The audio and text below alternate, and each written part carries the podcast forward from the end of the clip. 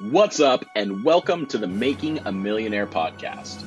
I'm your host, David Lancaster, and I used to be a realtor. I now work with both realtors and lenders on their social media game, creating marketing strategies, staying up on current tech, and everything associated with leveling up their business. In this podcast, I'll be interviewing rockstar realtors, top producing lenders, team owners, real estate coaches, marketing, sales, tech gurus, and a whole lot more. Now, I don't want you to think you can simply listen to a podcast while chilling on the couch and you'll magically become a millionaire. It takes a lot of hard work and sticking to the strategies you've implemented in your business. And that's why I'm here to get you those strategies. Are you ready? It's go time.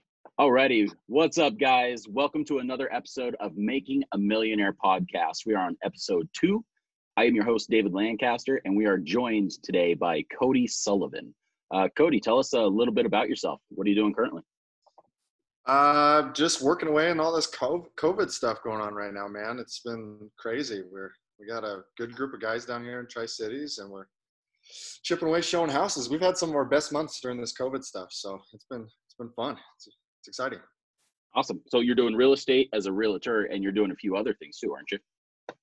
Yeah, yeah. So uh, I started real estate over in Spokane, and uh, that's where you and I met. You know, I trained you and taught you how to be a, a good real estate agent back in the day, and then uh, ended up here in Tri Cities, and I'm running a, a team over here in Tri Cities, and I'm currently the director of expansion for Top Agent Team. Um, and other than that, you know, got a little bit of consulting stuff on the side and having some fun. Duda wears many hats. No, and, and I like to ask people this, especially realtors, because I don't think anybody grew up as a kid being like, I'm going to be a realtor when I grow up. Like, what led you to that career path? You, right, right. It, it seems silly, but you know, no kids like, I'm going to go sell houses. As much as you may love it, that was never a childhood dream. Like your your past careers and leading up to real estate, what did you do that kind of helped segue into it? Yeah, well, actually, I, still ask myself that question. Am I going to be a real estate agent? Uh, no, but it's funny. I, I, stumbled into this. I, I originally, my wife was finishing up her undergrad in Ellensburg, Washington, and um, I had about three thousand bucks to my name, and you know, wanted to marry the girl, and and was like, you know what, I need to put some food on the table. My college degree was not finding me any work in Ellensburg I, I got a degree in exercise physiology, which I don't know if anybody knows Ellensburg too well, but there's not too many gyms asking for for new guys there. So yeah, so no gyms in Ellensburg. We're looking for anybody to hire. I started to you know sit down and think like, okay, if I can't go be a strength coach somewhere and use my degree, you know, making thirty thousand dollars a year trying to be a strength coach for a college, uh, what am I going to get into? And so I, I, ended up swallowing my pride and I told my, my girlfriend, then now wife, I said, I, I just got to do something. so I walked on a car lot uh, and I went to go apply for a position to wash cars and just put some food on the table. And um, by the time I walked out of the interview, they did the Wolf of Wall Street sell me this pen. And I was like, why would I have to sell you a pen if I'm washing cars? But I did it anyways. And I walked out of the interview and they offered me a sales position and from then on it really opened up my eyes to how lucrative sales can be and how much more fun and and uh, uh, I guess optimistic you have to be going into each day. And so I ended up uh, becoming the floor manager at a car lot and, and desking a lot of deals and, and doing some fun stuff. And then my wife got into medical school in Spokane. And I didn't really want to work in the car industry anymore. It was a lot of hours. I was working 80, 90 hours a week uh, making good money but wanted to change. And my stepmom down in California is she's a career real estate agent in, in Riverside, and mm-hmm. she just goes, "Dude, you gotta you gotta try real estate. Like the margins are great. There's a lot of freedom of schedule, and you're not gonna have to work 90 hours a week." Right. You certainly can, but you don't have to. True, and I've probably done that a few times in the last few years, but you don't you don't have to if you don't want to, which is nice. It's nice having the freedom. Yeah, absolutely. That's why I always love real estate. I, I, I, firmly believe when you're a realtor, you get back what you put in. So if you put in the 90 hours and you're grinding away, you're going to get that back. You know, yeah. but if you don't, but if you don't need to make that or you don't want to, you don't have to. There's so much freedom because you were literally running your own business. Yeah. So you were in Spokane as a realtor. That's where we met. Um, you're, you then transitioned and you went to Tri Cities, right? Yeah, yeah. So I was actually the fifth agent on top agent team. I think we're doing about 25 million a year when I started in uh, back in 2017, uh, and then um, I realized that one of the things that top agent team was missing at the time was like a sales curriculum, and it was something that I had taught. Uh, I was teaching sales and negotiation to Chevy guys that were Chevy sales guys, and being the floor manager and doing all that stuff. I really had a passion for like watching that light bulb kind of click, you know Right. And so I realized that there was an opportunity to kind of give back to the team with Top Agent Team. And so I started teaching these sales classes. And I was right about when you started joining. And, um, you know, so then it, one thing just became the next, you know, and it was one day led to four days a week, led to five days of sales meetings a week. And I was honing in my skills and really helping other people blossom. And, uh, you know, we had this old guy named Brad who you remember, and Oh, he was yeah. really struggling for a long time before I got on the team, and and I'm not taking all of the uh, the credit here because he certainly worked his butt off, but you know some minor tweaks in his verbiage and what he was saying and how he was going about his conversations really made a world of a difference for him, and I think he became our top producer that year. Yeah, yeah. What he sell? Something like it was his first year in real estate, and he sold 34 houses. I want to say something like that. Yeah, I- mid I- He thirties. he didn't sell one house for six months, and then in the next 12 months sold 34. Yeah. It was Gosh, pretty that's awesome. nuts. Yeah. So Okay. anyhow, one thing led to the next, became a little bit more influential in the team. We grew the team to about 70, 80 million dollars at the end of 2019. Uh, and then my wife and I, she's in medical school. She got transferred to Tri Cities. It was this natural progression of, you know, hey, let's do this expansion thing. Let's keep this going. If it ain't broke, don't fix it. And here we are. I've got six guys here in Tri Cities, just hired on another two or three and going through their classes right now. And, and we're chugging along. Perfect. So you pretty much took what was happening in Spokane, went to Tri Cities, and you're just trying to replicate it and build it and grow which is great because that's kind of the meat and potatoes of what I want to get to. Now, when your wife had originally said that, you know, oh, she's getting transferred to Tri Cities, like, we got to go down there. Had you intended on building a team or had you kind of kicked around the idea of going solo or what was your thought process there? You know, it's a tough question because obviously, when you become a successful and experienced real estate agent, and you've done it for a while, everybody starts to ask themselves that question. You know, what does the grass look like on the other side of the fence? And you know, certainly, we all ask ourselves, what would this look like if I went out and did my own thing? What if I was a solo agent? What if I built my own team? And I knew I knew how to do that. Uh, ultimately, it came down to the decision of I liked the people that I was working with a lot, and um, I knew that there was some security, quite a bit of security, in fact, knowing that if I stayed with the same program, I knew I was only going to be here for two years. And it allowed me to kind of make a, a lot smoother transition having an already functional system than going to start my own, which I knew I could do um, at a high level, but it just worked out better for our plan because we're going to have to move here in a couple, or actually about 13 months for my wife's resi- residency program. Ah, just enough time to get comfortable. Yeah. that ah that's rough but no and that makes perfect sense and i think so many agents out there um, that are solo or on a team right now they're like i want to go start my own thing i want to do my own thing and there's definitely something to be said about getting into the upper levels of your team figuring out the inner workings helping that team grow and do things and if you can do it like you did go replicate that somewhere else because you're already working with people who have done it and it gets rid of a ton of the risk. Um, but you Yeah. can absolutely go start your team you know by yourself and make it happen. There's plenty of success stories. Unfortunately there's also plenty of failure stories. For the people that want to go out and start their own team and build a business like that what did that process look like when you first got to tri cities and you just started breaking ground there how'd that process go just for the people that are wondering Yeah, good question. Lot, lot lots of ups and downs. Uh, the first six months were um, certainly not as uh, as scaled out or I guess exponentially uh, rapid in growth like we had planned on. Um, you know, a lot of mistakes made for sure in, in growing the team. Um, but I, I guess to answer your question a little bit more directly, we we came here with leads so that was a great start right? Building the pipeline um, you know buying online leads creating you know kind of just plugging into the original system in spokane. All of our transaction co- coordinators are back in spokane. We just hired on one here in tri cities which is going to help a lot with you know sign ordering and, and staging and photography and stuff and making it a little bit more scalable as we've now grown past that. Um, but initially uh, it really was just kind of getting here and getting to work and uh, having a lead system having a crm system and having the systems in place uh, really helped us kind of get started uh, right. and then it took that six months of building that pipeline and, and establishing the name and understanding the lenders and the vendors to work with. I mean, that takes time in a new city with new agents that have never worked in real estate. So it, oh, sure. it, took a little bit of time, but we're going good now. No, yeah, exactly. Yeah, and you know, you're building a brand, you're building a business. Even though they're established in Spokane, Tri Cities doesn't necessarily know who you are. If you could go back in time to that Cody that was just starting out and doing things, what are a few tips or pieces of advice you would give him that might even put you further ahead of than where you are now?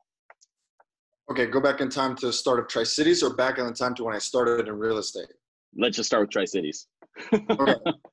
Um, well, I would say starting in Tri Cities, one of the biggest mistakes that I made as a team co-owner slash leader, branch manager, if you'll call it. Um, the biggest mistake that I made was I bunch of residual business left in the pipeline from when I was actively an agent in Spokane. So I had a lot of cash flow coming in, and I figured that if I replicated as quickly as I did in Spokane in terms of agents growth and, and getting them to get houses under contract, that would allow me to allocate a lot more of my time to scaling the team in recruiting and hiring and interviewing and name recognition and advertising and all of those kind of mundane things that aren't necessarily immediate revenue makers, uh, but are long-term growth and longevity for the company. So I had, I had made the mistake of actually focusing too much on that early on.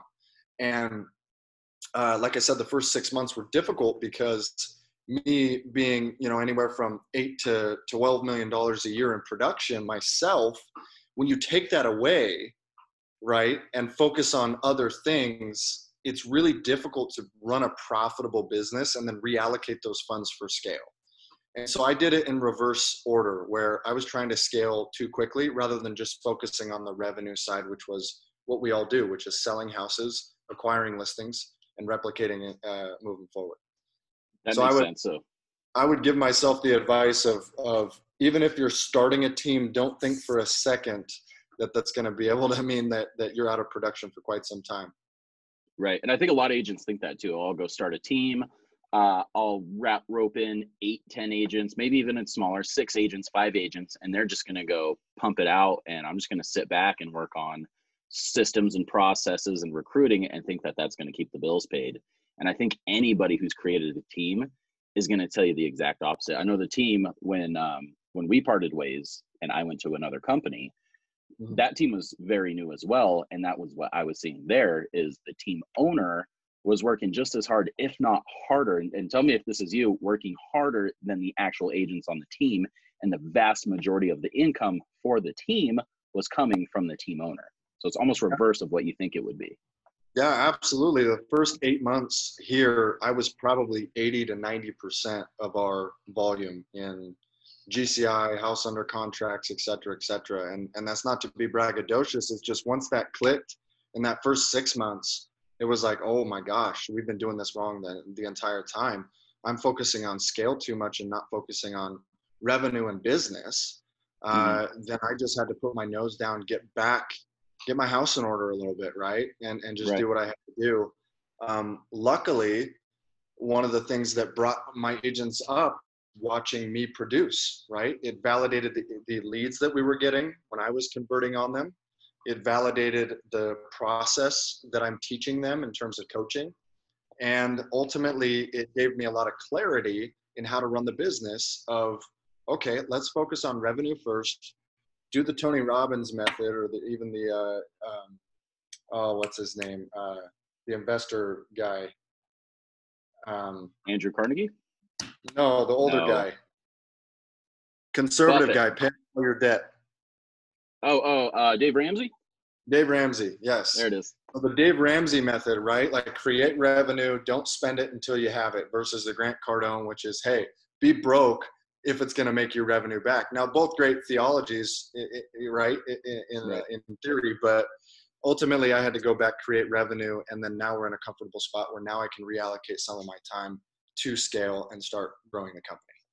That makes total sense. And I, I love that advice. And I think it's sound advice. You start off, focus on the sales, focus on the revenue, don't necessarily focus on necessarily growing the team, and then let it scale. Take that money you make that's extra, dump it back into the team and kind of let it grow that way. So talking about scale and growing the team, you're you've probably been doing quite a bit of recruiting, I would think, right? Yeah, at I least think at uh, one point. Yeah, I think since you joined the team and being a part of your onboarding process and training, you know, all the way to now, I've I've probably been a part of onboarding and training over 30 agents just within our our team, not including my consulting on the side. So I've I've worked with a lot of people, all shapes and sizes, that's for sure. So so you've seen a bit of it to say. And and I love there's a saying by Gary Vaynerchuk, to hire is to guess. And I might be butchering this. I'm sorry, somebody correct me if I'm wrong, but to hire is to guess, to fire is to know. So ideally, when you're recruiting these agents, you're taking a huge guess on them. And pe- like you said, there's people coming all different shapes, styles, uh, mentalities, all those things. What are some of the things that you look for in a dynamite agent, or somebody that could put, have the potential to be a dynamite agent? Yeah.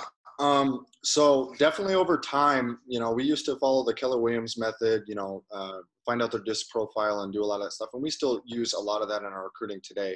Um, but I've, I've kind of developed a, a, few questions that are really important for me to ask. And, you know, uh, when I was going through the interview process uh, with a couple of different teams, I picked up on those things and it kind of stuck with me, you know, finding out what your plan is separately from income. Um, it's a big indicator to me when people say I want to make $100,000 a year, right? That's kind of the cliche answer that most people say. One of the best recruits that I've recently hired told me with zero real estate experience uh, that if he's not making $250,000 a year in the next five years, then he's going to feel like he failed. That was huge. I mean, that was like, that was exciting for me to hear because that indicates to me that he's not just saying a number because he wants me to hear a number to i guess comprehend his level of what he envisions in success. He wanted to make $250000 a year so he can make life-changing money. And so i knew from the get-go with him that he was going to hold himself accountable to that number and that if he shoots for 250 and misses and he makes a hundred and a quarter in his first year i mean he's going to be happy right yeah so um, I always ask what their um, what their perfect year looks like 12 months from from hiring them. I say I hire you tomorrow. What does your perfect year look like? And I'm very keen on listening to is it all about income or is it about freedom? Is it about spending time with family? It, it gives me a lot of indicators as to what their home life looks dive too much into for personal reasons, right?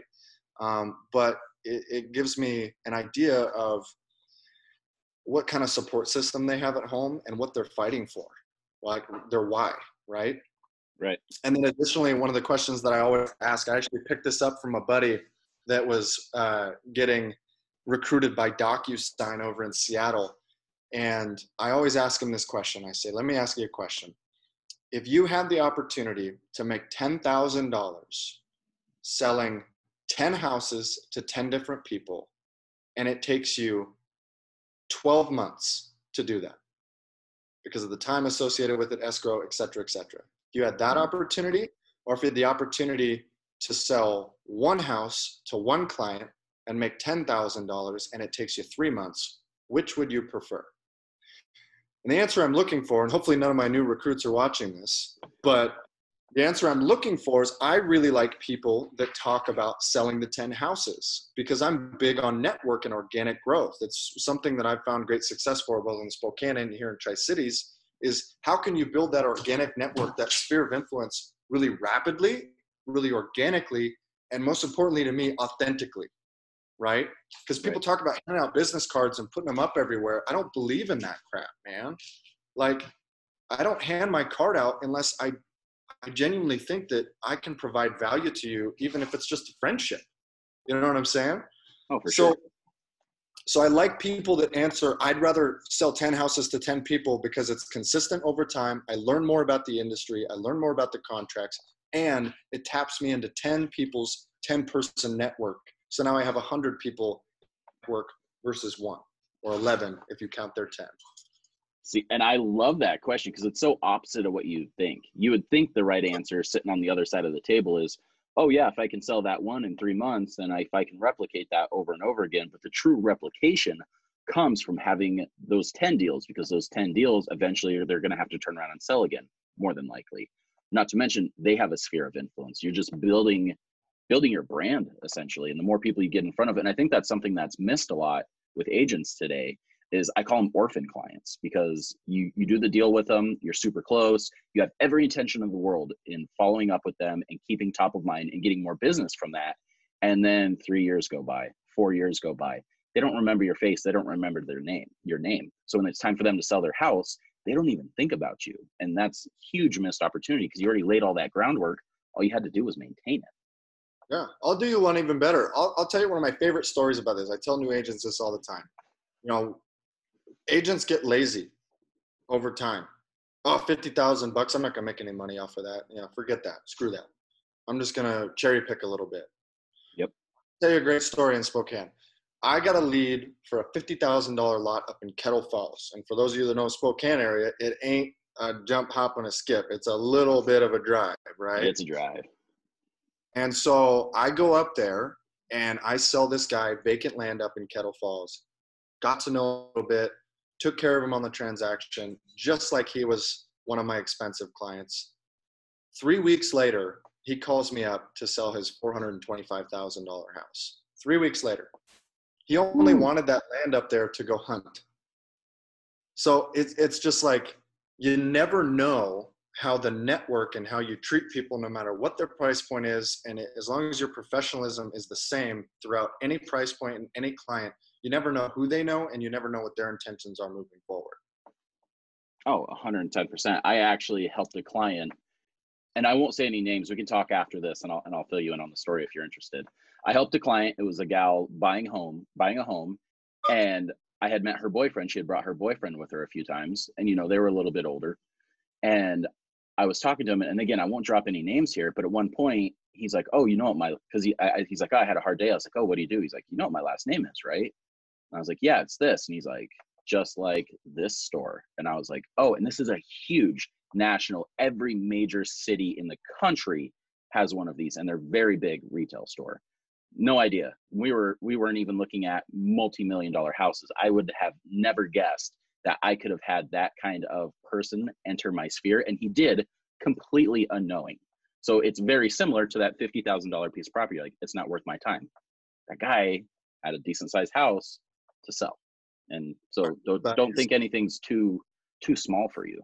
Don't don't be too hubris in your business. I've got my like wheels turning. Now I'm trying to figure out if you know the owner of Walmart and you guys are kicking it on the weekend. Like I'm just confused. Maybe I won't tell you. Maybe I'll save it for uh, the next after. I'll, that way, this is how I get you on the next podcast. Like, if you come on the next one, then I'll tell you. you know, I'm gonna be, you know, I'm going to be looking up all the zip codes there and trying to find his last name and figuring out who it is. Yeah, good luck, buddy. You, you actually, if you did that, you could probably figure it out. But I, I, love this idea of a team because so many people, and we've hit on it a little bit, that you know you need to focus a lot on what you do as an agent while starting a team, grow it slowly, do those things what I think is super important, I think a lot of people question is what are the costs associated with starting a team? Because mm. some people probably have this ridiculous number in their head that's way too high. And I'm mm. sure some people think they can do it with a couple of nickels and a shiny penny. So, what, in your experience, what are some costs associated if you did want to go that route? Yeah, so with uh, with my real estate consulting, um, I have a lot of clients that are that are starting teams. Right, they've been successful agents, and they question, right, what do I buy first? because there's all these flashy objects, right? You go to Keller Williams Family Reunion, you go to EXP's, you know, Family Reunion, you go to all these events, and there's all these vendors trying to sell you the next big thing that's going to exponentially grow your business. The most important thing to me, and I knew this when I was recruit when I was being recruited as an agent, the most important thing in sales is opportunities, and opportunities, in another word, is leads. Right. The first thing that you should allocate funds into is getting in front of people. You can always over time hone in your sales ability. You can always over time create a great CRM or go to a different vendor that's a little bit more expensive. Oh, like as time goes on, to scale your business, to scrape through the woodwork a little bit. But no matter what, you will not sell a house unless you get in front of somebody and you have somebody to get in front of. So you have, I mean, in today's day and age, you got to get with online lead generation. It doesn't matter what platform it is Facebook, Instagram, Google Pixels, IDX websites, CRM platforms that provide it for you, realtor.com, Zillow. I know all the real estate agents are fighting Zillow right now, but at the end of the day, does it put money in your pocket? Does it get you that brand recognition as you're building your business? Sure. Do you have to dance with the devil a little bit to be floating in the sky one day? Sure. Okay. So, what I'm saying is that the most important thing for me in terms of costs is allocate as much money as you can comfortably to lead generation. Commit to that for a three to six month period because that's the average timeline of online leads when you're starting is actually six months with online leads. And then once you can look back, retroactively look back and say, okay, how much was my ROI? Let's relocate to X zip code or Y zip code, right? Because those were my more, more profitable ones. Or you can say, hey, let's look back over time. Let's look back and say, let's invest in a CRM because we've missed a lot of follow up opportunities because we didn't have a great CRM, right? Bingo. Yeah, and I, Cody, this is why I love you. Just going back to that whole Zillow thing you said, you're right. Every single, almost every single agent I talk to is like, Zillow's the devil. I hate Zillow. This is why I love you. You don't bullshit. You're like, if that's what it takes for you to be successful, because other agents will be like, I would rather die than use Zillow. You're like, well, good. Then you can fucking hold your head under the water. I'll use Zillow. I'll crush it, and then I'll dump them. And when you quit real estate because it was too hard, I'll still fucking be here. Like, dude, yeah. I love that so much. Yeah, it's what, the same. It's the same reason why a high-level thinker joins a team at first to get their business started. Do you want to give away 50% of your commission? Nobody does, but you have to use it as a vehicle to get to the point to where you can detach from it, reallocate funds, redistribute your time. But you, you have to get there before you can get there, right? You can't push the cart before the horse. Exactly. Yeah. What along those lines too those people that are just not willing to do things what do you think are you know maybe say two of the biggest reasons why you think a, a brand new team would fail? And you might have already said it it might just be a recap but just curious. Yeah.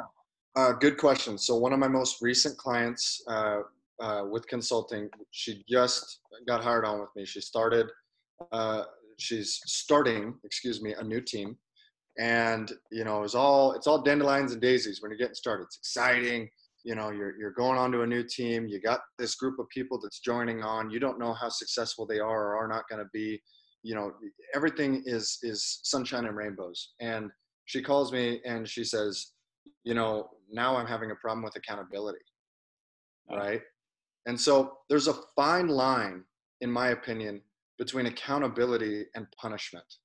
Right and mm-hmm. so, one of the biggest reasons why I think teams fail is that they have zero accountability.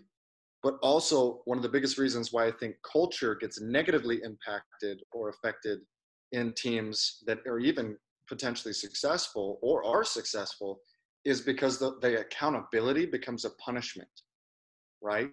Right. The whole 100%. point of accountability is to is to jive, live, and thrive, right?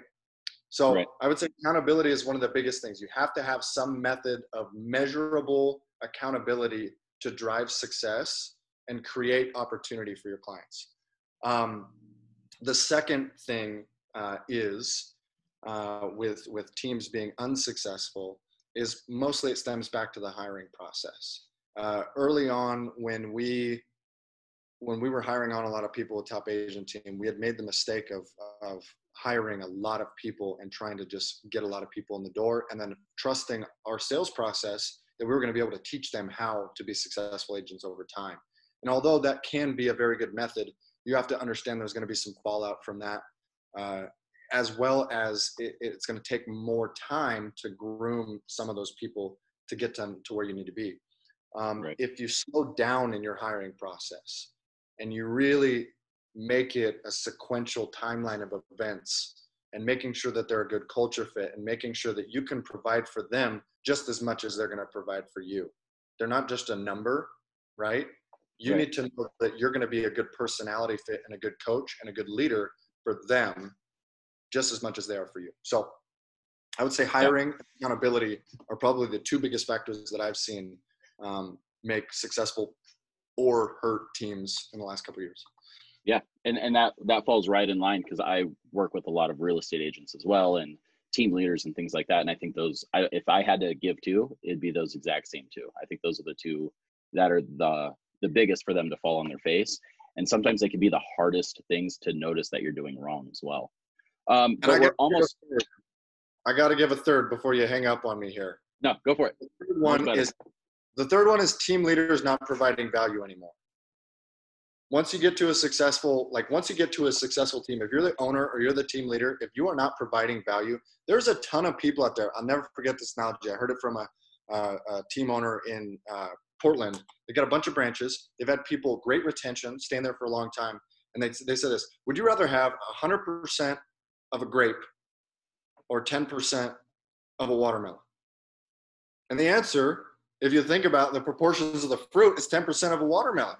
Right. But yeah, yeah. I, I, had to stop and think, but I'm like, okay, yeah, watermelon. Duh. Like, what's the size? how do I slice the watermelon? I had to get a piece of paper and a pen and like start. yeah, sorry. you're gonna go buy fruit after this, and you're gonna measure. I know it.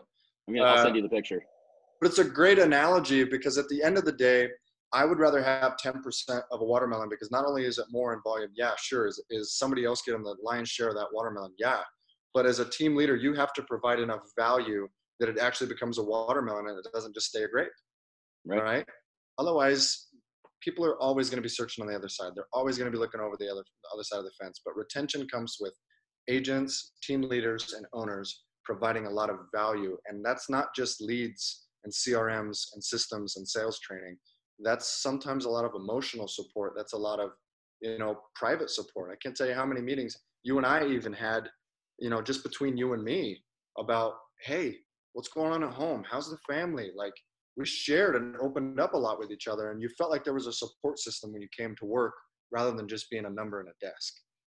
100% it goes from being a job to and, and i hate when companies say this like oh we're a family because 99% of them say that and they're full of shit but when you actually yep. find that place and you you build these relationships and you have these friendships it starts feeling like a family and I 100% agree. That's how you get the loyalty.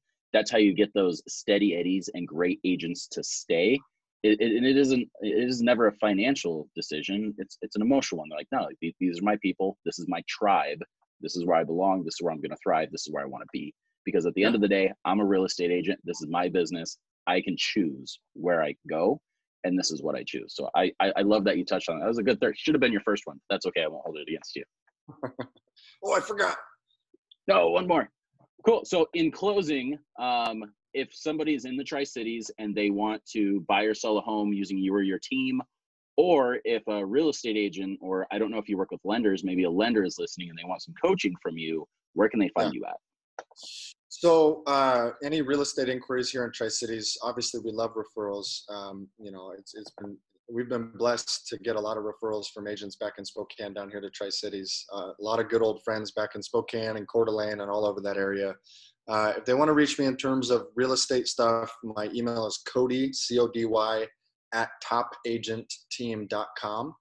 Uh, my cell phone number is 360 461 0562. We'd love to create relationships, love to pass referrals back and forth. Obviously, uh, would love to help anybody out here in Tri Cities. Um, and then as far as my consulting goes, um, I do real estate consulting. I've got several clients. I do.